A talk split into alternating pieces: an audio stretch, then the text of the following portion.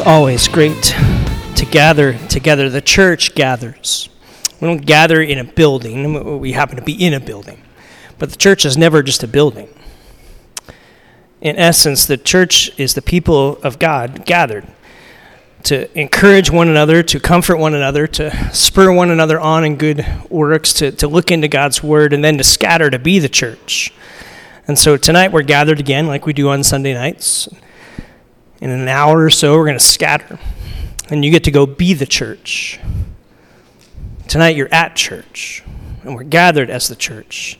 But we get to go be the church throughout the week. And so, uh, as we kind of lean into tonight, the ending up of our Psalm series this summer, I hope that it's been one of great joy for you. Uh, so, if you have your Bibles, you can go to Psalm 145, or if you have uh, the app, you can open up, scroll down to sermon notes. You can find all of where we're going tonight and follow along that way. We have a phrase in our culture that we say when we are. are talking highly of someone. My hunch is you have had someone in your life that you speak well of. Maybe it was someone who has been a part of your life for your whole life. Maybe it was just a season of life. God brought someone across your path and they just blessed you and moved you and encouraged you and helped you in some way. And you, you kind of use this phrase to describe them to other people. You maybe we use the same phrase to describe experiences we've had.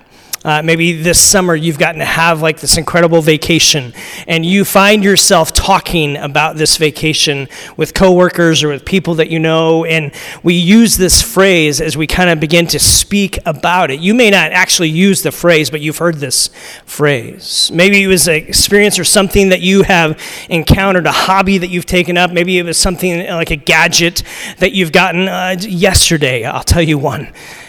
I did not know this existed. But, friends, whew, did you know that there is a, a case for your phone that's like a Game Boy? What?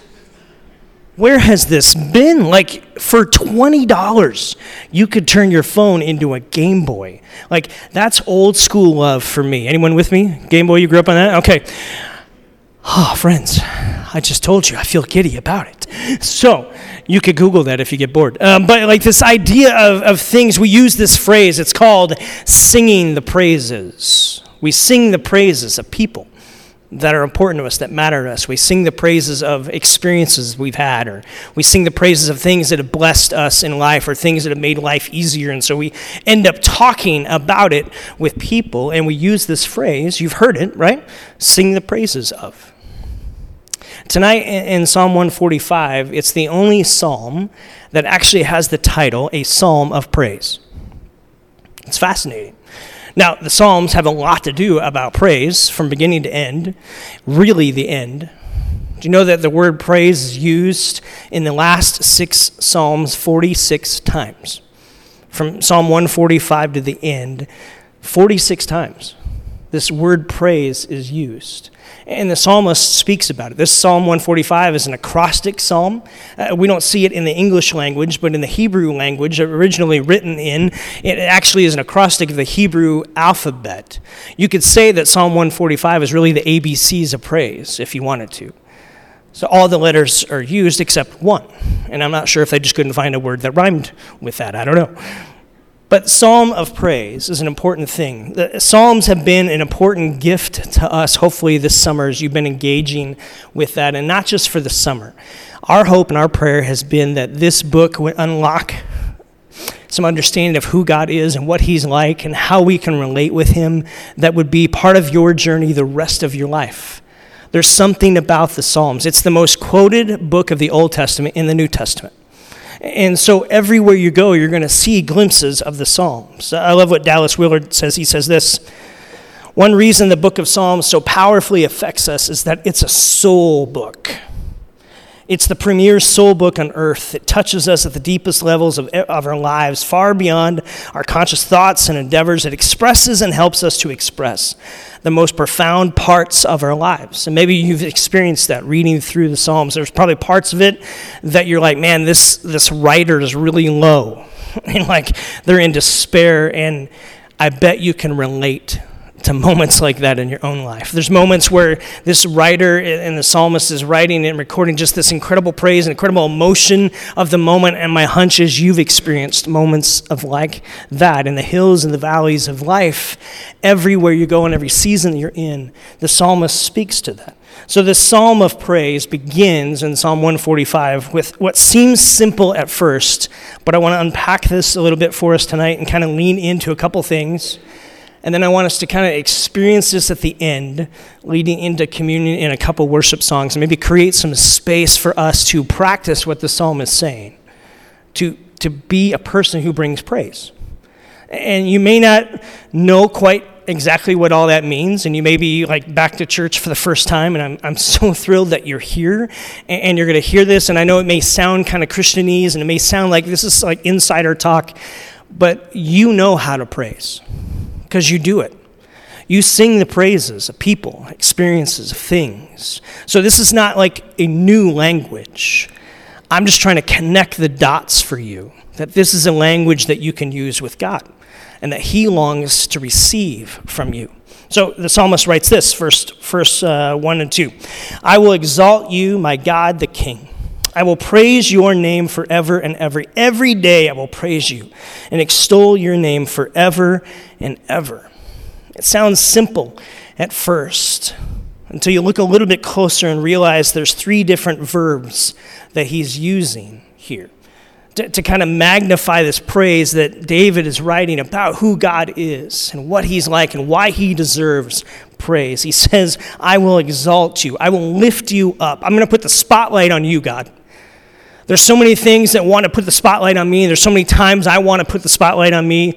And so much of our culture is really about trying to put the spotlight on me. But God, you're the one who really deserves the spotlight. I'm going to exalt you. I'm going to lift you up. I'm going to praise you. It means I'm going to bless you from my heart. From the innermost parts of who I am, I want to kind of let that begin to come out and express my delight in you, my thankfulness to you, my gratitude to you.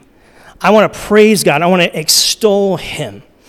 It means to admire or to eulogize someone, to speak about them, to sing the praises of them, of who they are and what they've done and everything that they're about. To kind of focus our hearts to put this. There is a call to praise God in this psalm. There's instruction about praising God in this psalm, and there's practical examples of praise in this psalm. Now, for some of us, you may be sitting here and you're like, this sounds touchy feely. I'm not that kind of person. That's okay. And you may feel like, okay, this praise stuff, it just seems like it's more emotional. It seems like it's just kind of wired for people that are kind of pre wired that way. Like, I'm an engineer, Jack like I, I think okay that's what i do right and like that's how i make my living that's how i navigate life that's how i work and i want to help you understand that the art of praise is a learned art. It's not just pre wired or pre gifted for people who are kind of shaped in a way that says, This is how I work, this is how I function, this is how I go about life. Some of us might have a predisposition to music more than others. Some of us might have a predisposition or inclined toward poetry or verbal expression or communication more than others, but praising God is not a, about getting into all those things. It's really about aligning our hearts to exalt Him, to bless Him from your heart, and to admire Him more. And we can all get better at that. That's something that this art of praise is a learned art. We can all learn how to praise God better and deeper and more, and praise and exalting God can become more of a natural rhythm of how you live your life. Part of it's priority, part of it's getting on the radar, part of it's just experimenting and learning how to do this. So, learning to give God praise often begins with maybe listening to other people who do it.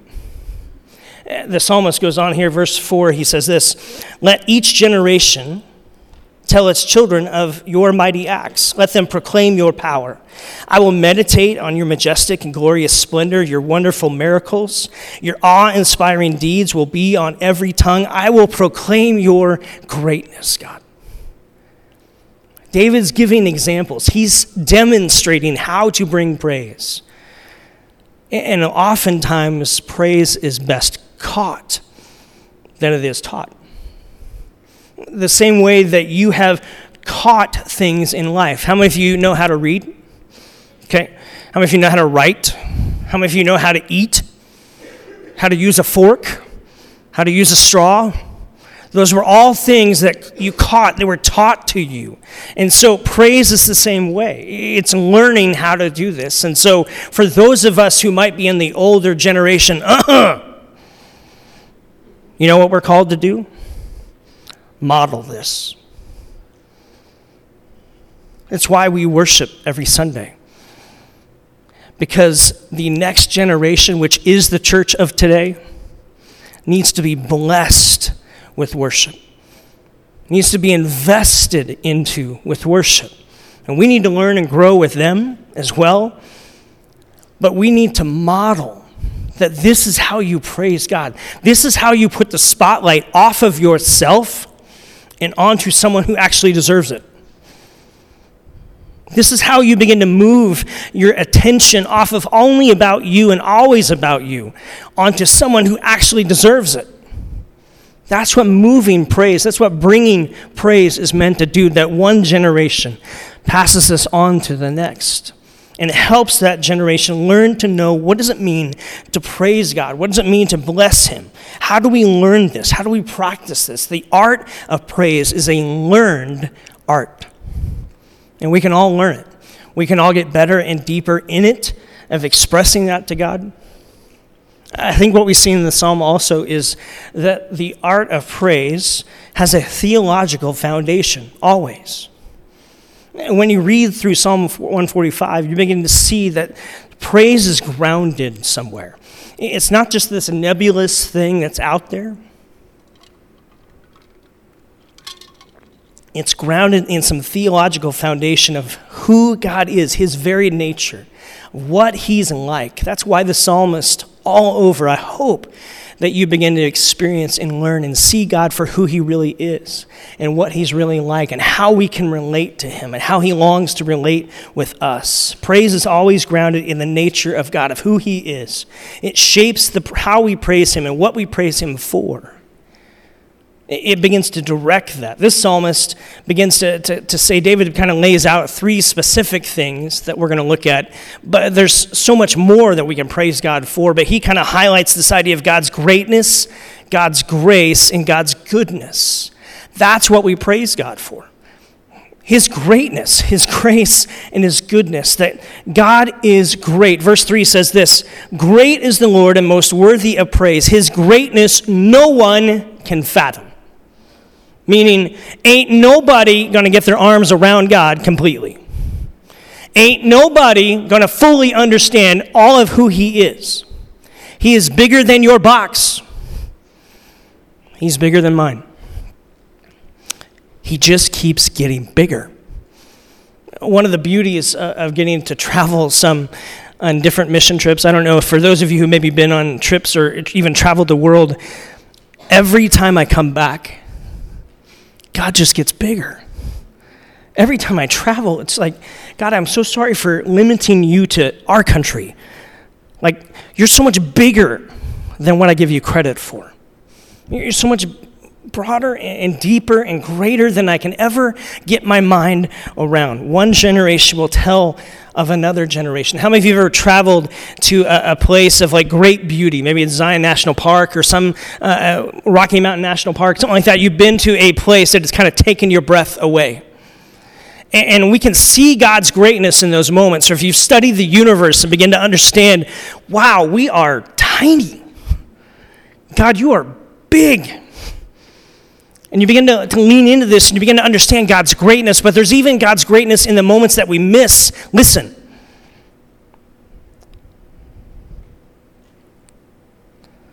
You probably didn't hear it. Listen to your breath right now. I bet the last time you thought about your breathing was like the last time you ran and you were out of breath, right? That's me. Amen. Do you know the average person takes about 23,000 breaths a day. 23,000. Your respiratory system is so intricate and complicated of how it takes in, fuels your body, and gives out. I don't even have time to go into how complex it is, but think about it 23,000 times, and you probably never even think about it. God's greatness in his grandness, yes. God's greatness is in the details too, and how intricate and awesome he is.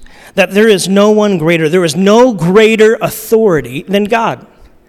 No one gets the last word above God. It's kind of like uh, if how many of you have siblings? You ever been in an argument with your siblings growing up or so, and like the oldest sibling is like trying to be like, "Hey, I'm in charge. I'm the oldest. I'm here." Mom and dad said, right? And as the younger sibling, you're kind of like, "Whatever," right? And but you kind of have to listen a little bit until mom or dad actually walk in the room, right? And then all the arguing, all the bickering stops in that moment. Why? Because someone with real authority walked in. That's the ultimate authority of that house, right? Do you know there's never a room where God is where someone else walks in with greater authority than him? Not going to happen. There's a lot of people who occupy rooms who think they have greater authority, who think they know better, but God is the ultimate authority.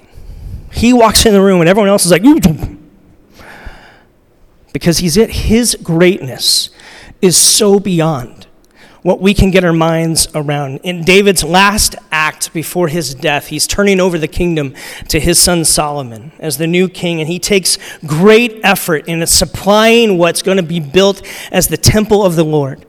Personally, he supplies so much of what's going to go into this. Just incredible wealth if you want to study it. It's, it'll blow your mind of how much money was spent. He encourages the people uh, of god to raise up money to supply what's going to go into this, this temple what solomon's going to build. In First chronicles 29.10 here's what you see. David praised the lord in the presence of the whole assembly saying this praise be to you lord the god of our father israel from everlasting to everlasting Yours, Lord, is the greatness and the power, the glory and the majesty, the splendor, for everything in heaven and earth is yours. Yours, Lord, is the kingdom. You are exalted as head over all. This is the king of a great nation saying, I'm a king of one nation, but God, you're the king of everything. You're big, I'm little. You're great, I'm okay. And it's keeping that perspective of saying, God, your greatness is far above and over all people, all authorities, all nations, all things. David is declaring this theological truth God, you are great. We use the word awesome to describe a lot of things, and that's okay. But there's only one who's truly awesome, and it ain't you. And ain't me. There's one who's great. So we praise him for his greatness. We praise him for his grace. Verse 8 says this The Lord is gracious and compassionate, slow to anger, and rich in love.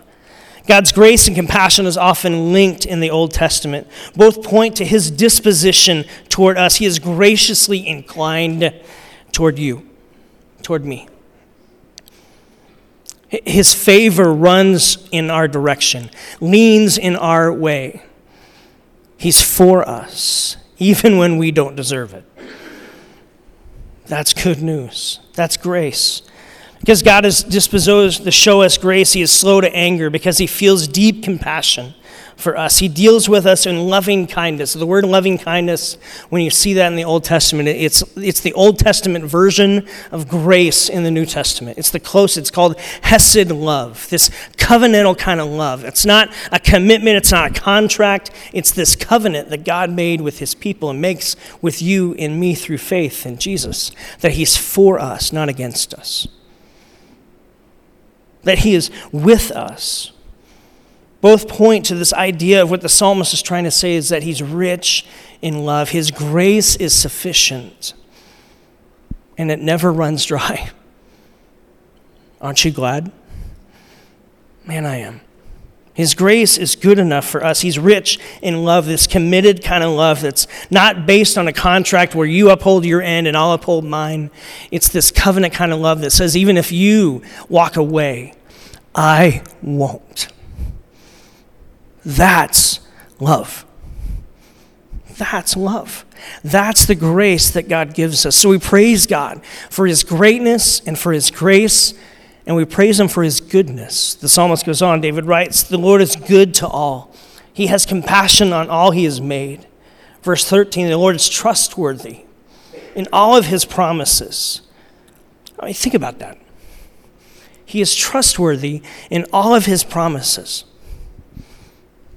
Uh, just think back through your own life.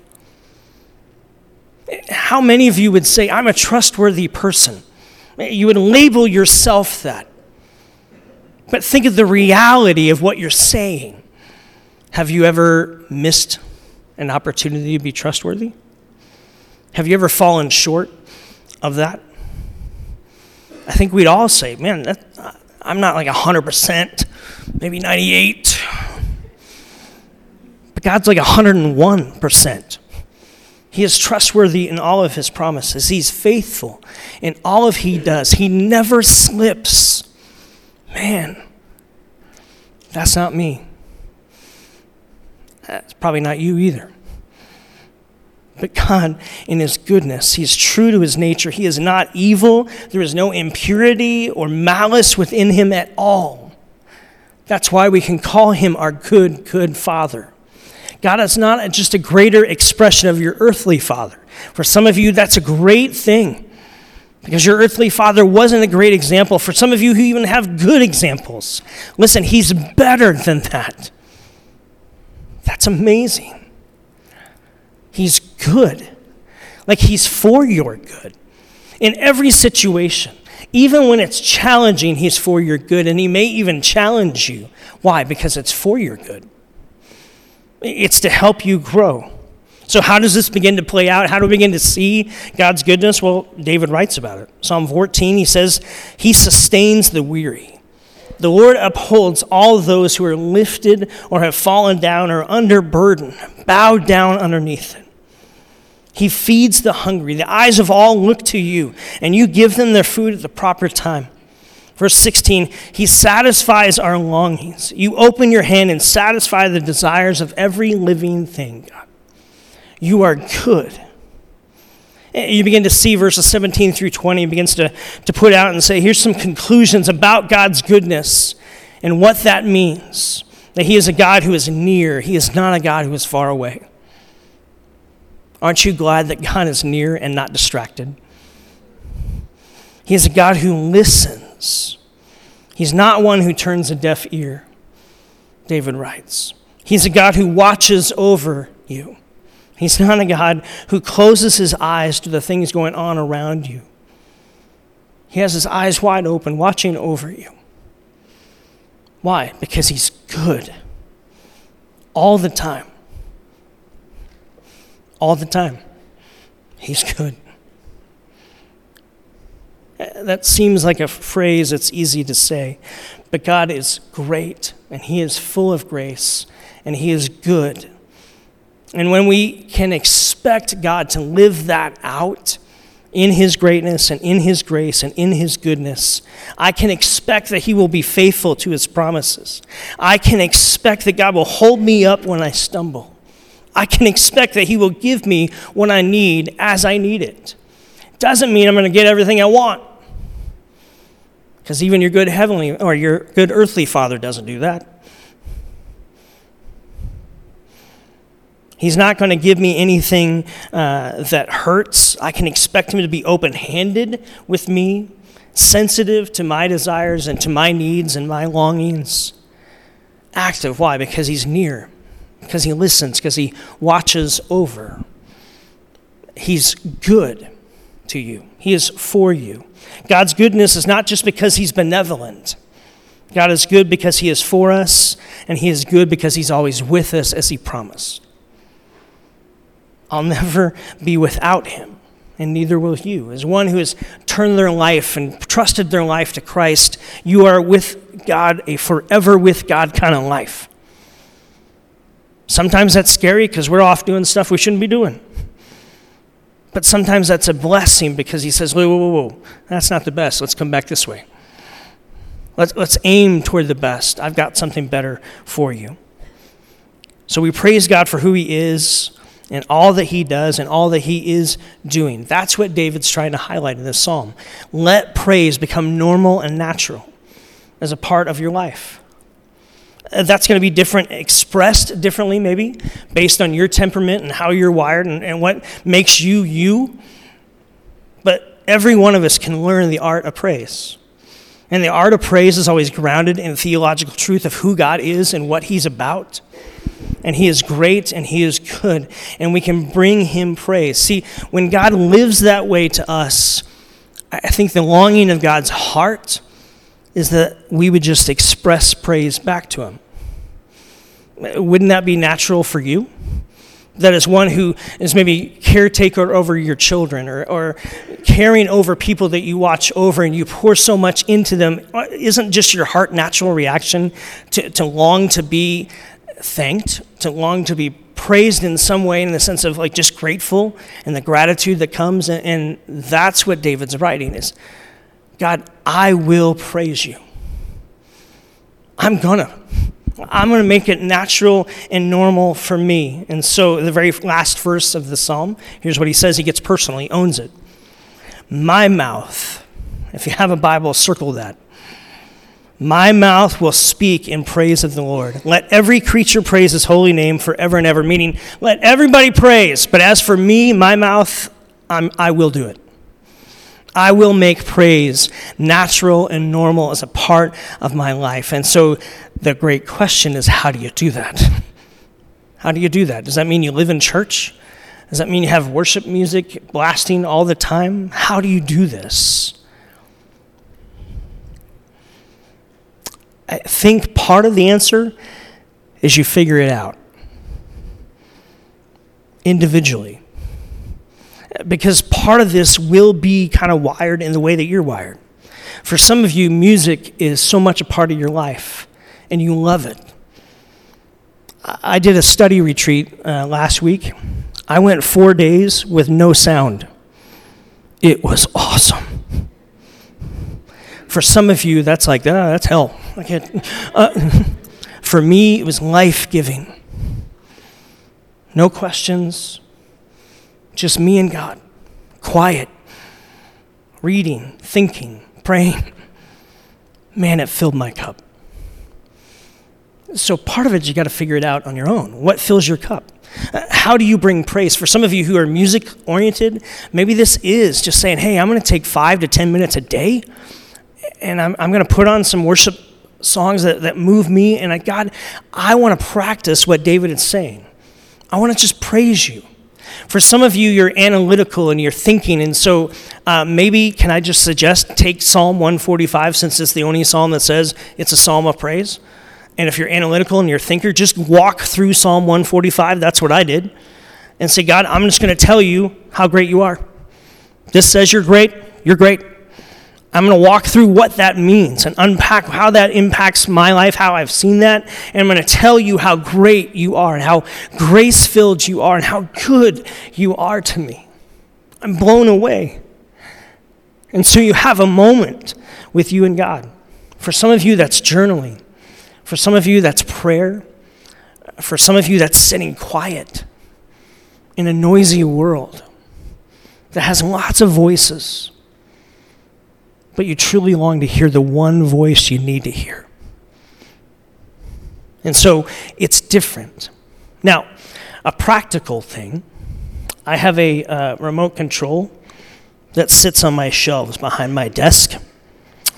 I've ripped off every button except the pause button. This was about a decade ago. Uh, how many of you grew up in the age where you didn't have a remote control, you were the remote control, right? So, for those of you who are younger, we used to not have these little things. It was me. And my dad would say, hey, change the channel. Now, the good thing is we only had like seven channels. So we didn't have 400, you know, to just be up there all the time. But that was the remote. Here's the crazy thing. How many of you watch movies now and you hit pause because you want to go get a snack or you need to go to the restroom?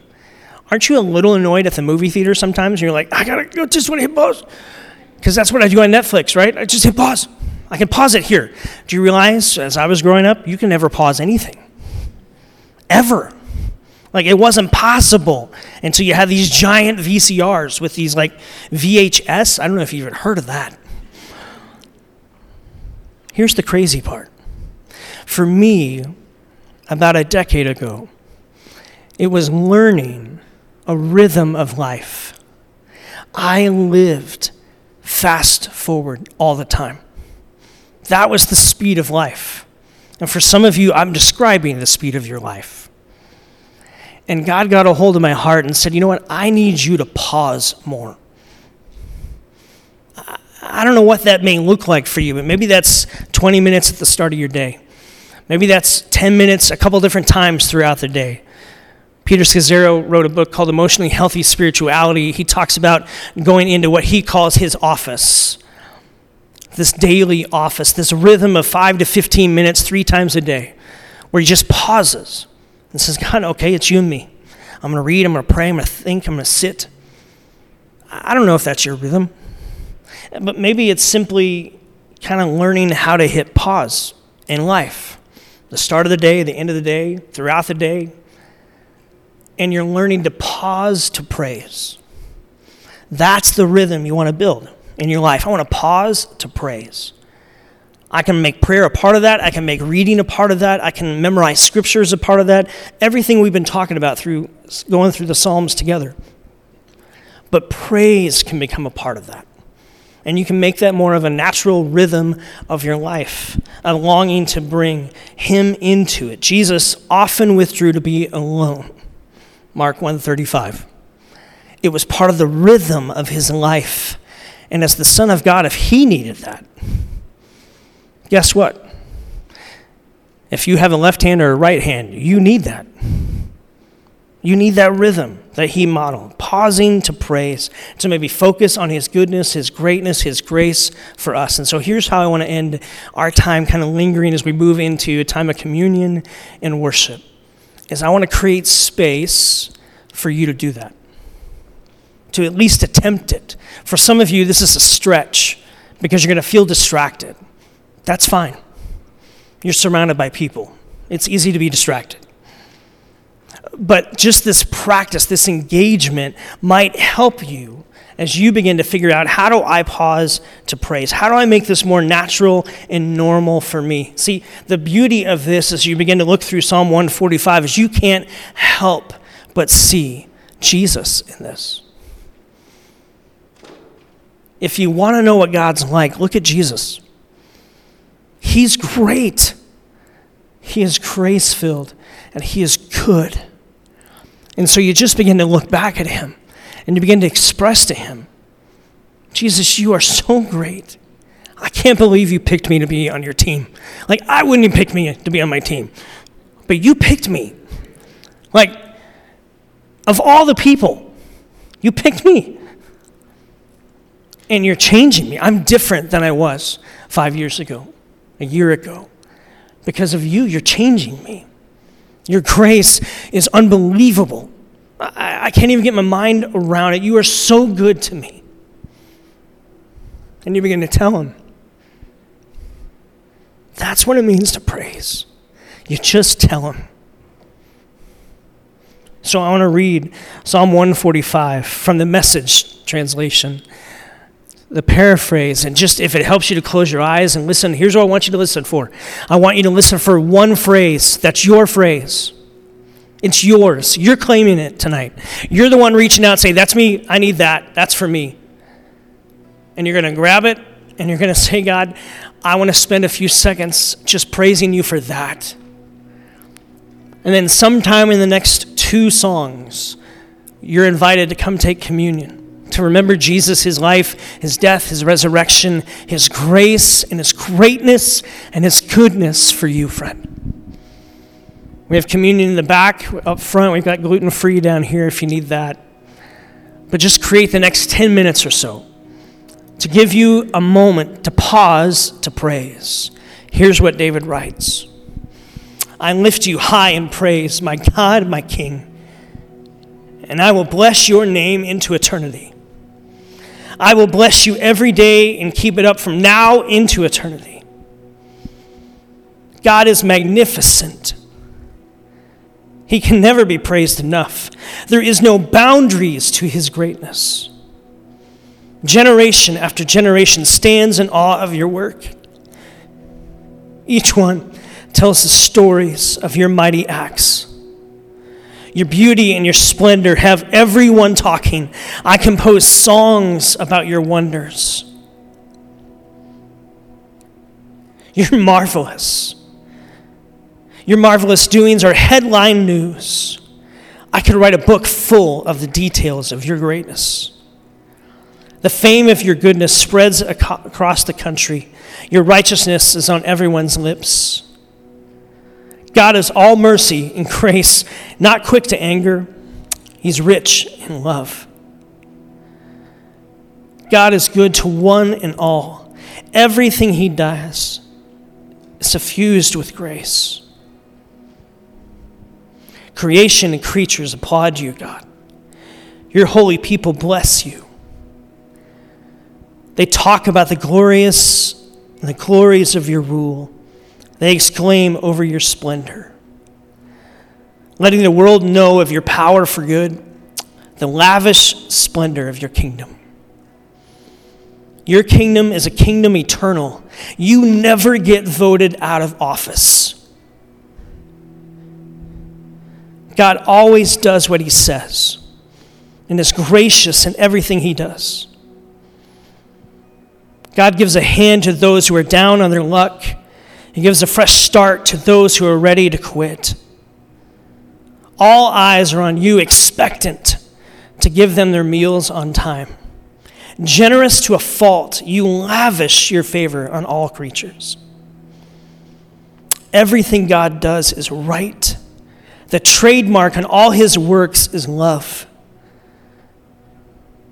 God's there listening to all who pray for all who pray and mean it. He does what's best for those who fear him, hears them call out, and he saves them. God sticks by all who love him, but it's all over for those who don't. My mouth is filled with God's praise. Let every living thing bless him. Bless his holy name from now on into eternity.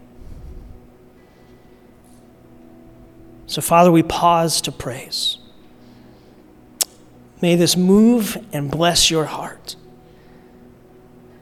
May it stir you as you've stirred us.